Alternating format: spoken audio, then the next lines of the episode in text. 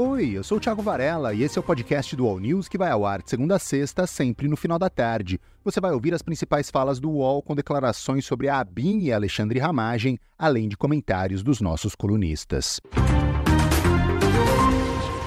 A Polícia Federal cumpriu mandados de busca e apreensão contra o ex-diretor da Agência Brasileira de Inteligência, a ABIN, isso no governo Bolsonaro, o deputado federal Alexandre Ramagem e também outros ex-integrantes dessa gestão.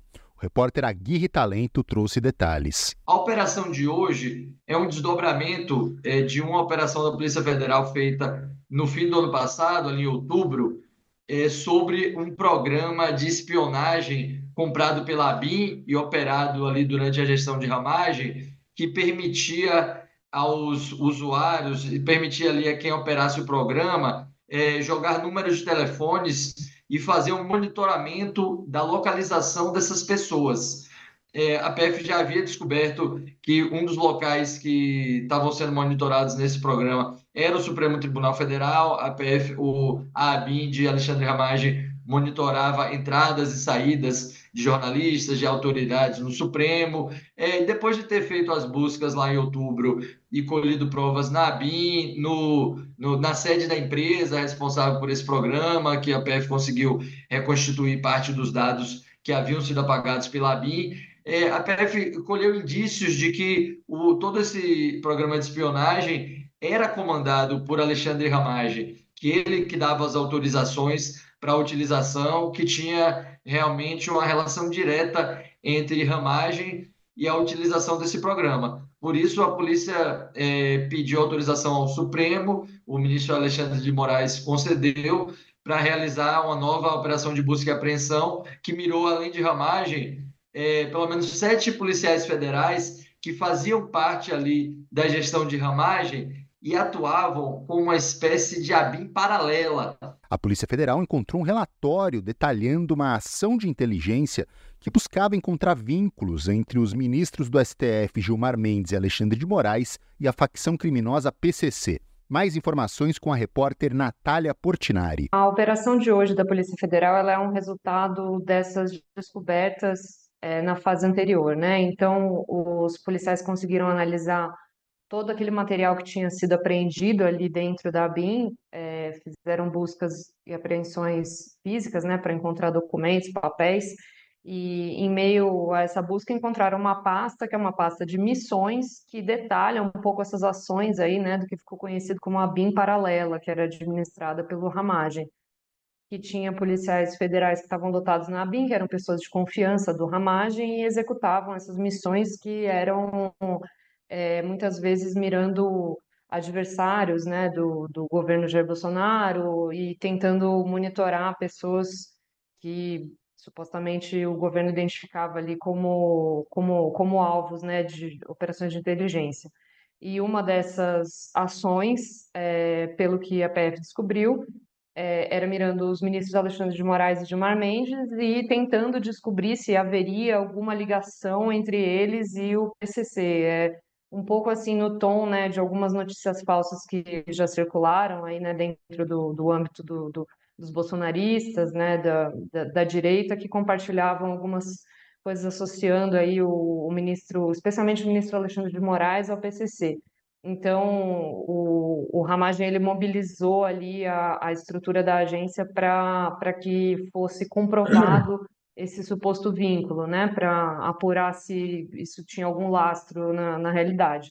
E além disso, também tem um outro documento que encontraram que era que demonstra que o Ramagem deu uma ordem para monitorar é, Rodrigo Maia e Joyce, Hasselman, que ali durante o primeiro biênio ali do governo Bolsonaro eram adversários políticos, assim, é, pessoas que o governo identificava como problemáticas dentro da Câmara dos Deputados. Para o Leonardo Sakamoto, a espionagem feita pela ABIN é um dos maiores escândalos do Brasil. O que a gente está vendo é que a espionagem, essa espionagem bolsonarista está é, é, tá se mostrando um dos maiores escândalos da República Brasileira. A espionagem bolsonarista já é um dos maiores escândalos da República.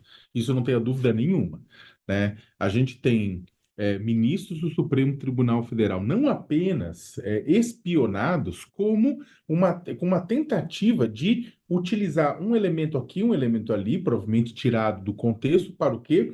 Para legitimar uma fake news conhecida, uma mentira conhecida, né, um crime que é vincular Alexandre de Moraes e Gilmar Mendes ao primeiro comando da capital temos uma, uma, uma, uma, uma espionagem sobre alguém que era é, presidente da Câmara dos Deputados, que é no caso do Rodrigo Maia. Temos uma espionagem também que já se colocou, o nome do Camilo Santana, de outras pessoas, também governadores de Estado, políticos, né? Sabemos que tem jornalistas, que advogados. São 30 mil, seriam 30 mil pessoas que passaram por investigação, por espionagem ilegal é, sobre essa dentro dessa estrutura montada dentro do governo Bolsonaro para é, é, checar, para acompanhar, para monitorar, para espionar, para controlar pessoas que eles viam como adversários, não apenas como adversários, pessoas do entorno dos filhos do presidente, pessoas do entorno do presidente, mesmo que eram próximos a eles, também eram espionados. Pessoas que viraram desafetos do presidente, como Joyce Hasselman, também é apontado como alguém que se é, que foi é, espionada de forma ilegal por essa estrutura. Para Josias de Souza, é preciso investigar o envolvimento do Jair Bolsonaro nesses casos de espionagem. Ao encostar esse inquérito no Ramagem, o Alexandre de Moraes, a Polícia Federal, eles percorreram só metade, a metade mais fácil do caminho. Agora é necessário é, esclarecer qual é o envolvimento do Bolsonaro nisso, porque o Bolsonaro é o cliente único desse sistema paralelo de arapongagem que está sob investigação. Era ele o beneficiário das informações recolhidas. Então é preciso que a polícia e que o, o, o Supremo Tribunal Federal se interessem por esse pedaço da investigação. Muito bem, quem foi bisbilhotado e qual foi o destino do material? O material foi, evidentemente, o beneficiário disso era o Bolsonaro. Então é preciso esclarecer o envolvimento dele nesse episódio. O Ramagem se negou a prestar depoimento à Polícia Federal sobre essa suspeita de espionar autoridades na ABIN. Reinaldo Azevedo comentou. É um direito que ele tem. Olha, o Ramagem, ainda bem que existe democracia, né? Ele tem esse direito. Né? Pensou, Ramagem, se fosse a ditadura que o, o seu chefe político queria? Né? Não tem essa de se negar a depor, a pessoa vai para o pau de arara. Vigorasse o sistema do herói do Bolsonaro, o brilhante Ustra, você iria para o pau de arara. Felizmente, nós, os democratas, ganhamos, a turma pró-ditadura perdeu, o Estado de Direito vige plenamente, e você pode, nessa fase, se negar a depor. Ok. Exercendo seu direito.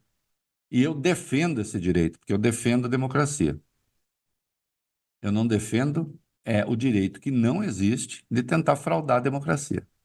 Aí não, aí não pode. Aí a pessoa tem de responder por isso. Hum? E tomara que você evidencie a sua inocência. Eu torço.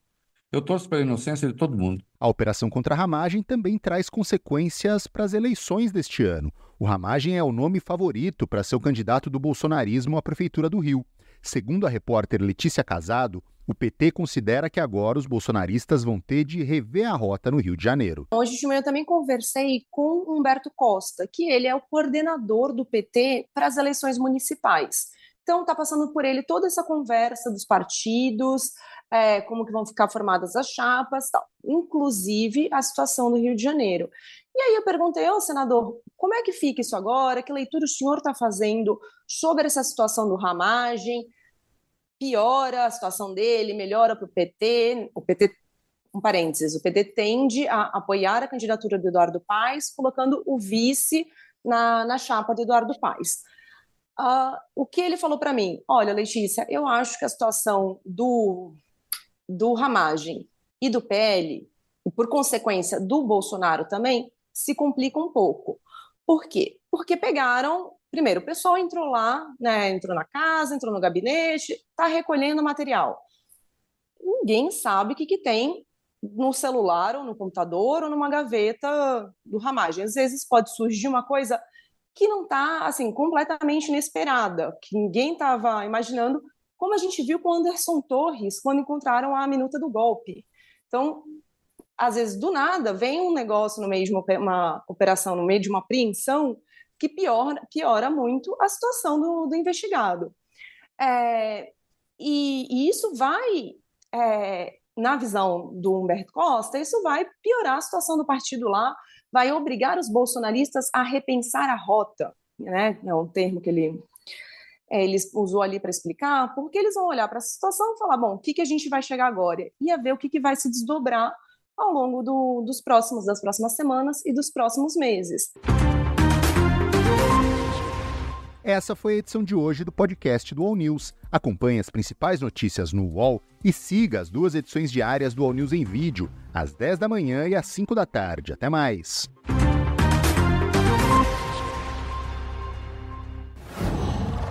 Qual?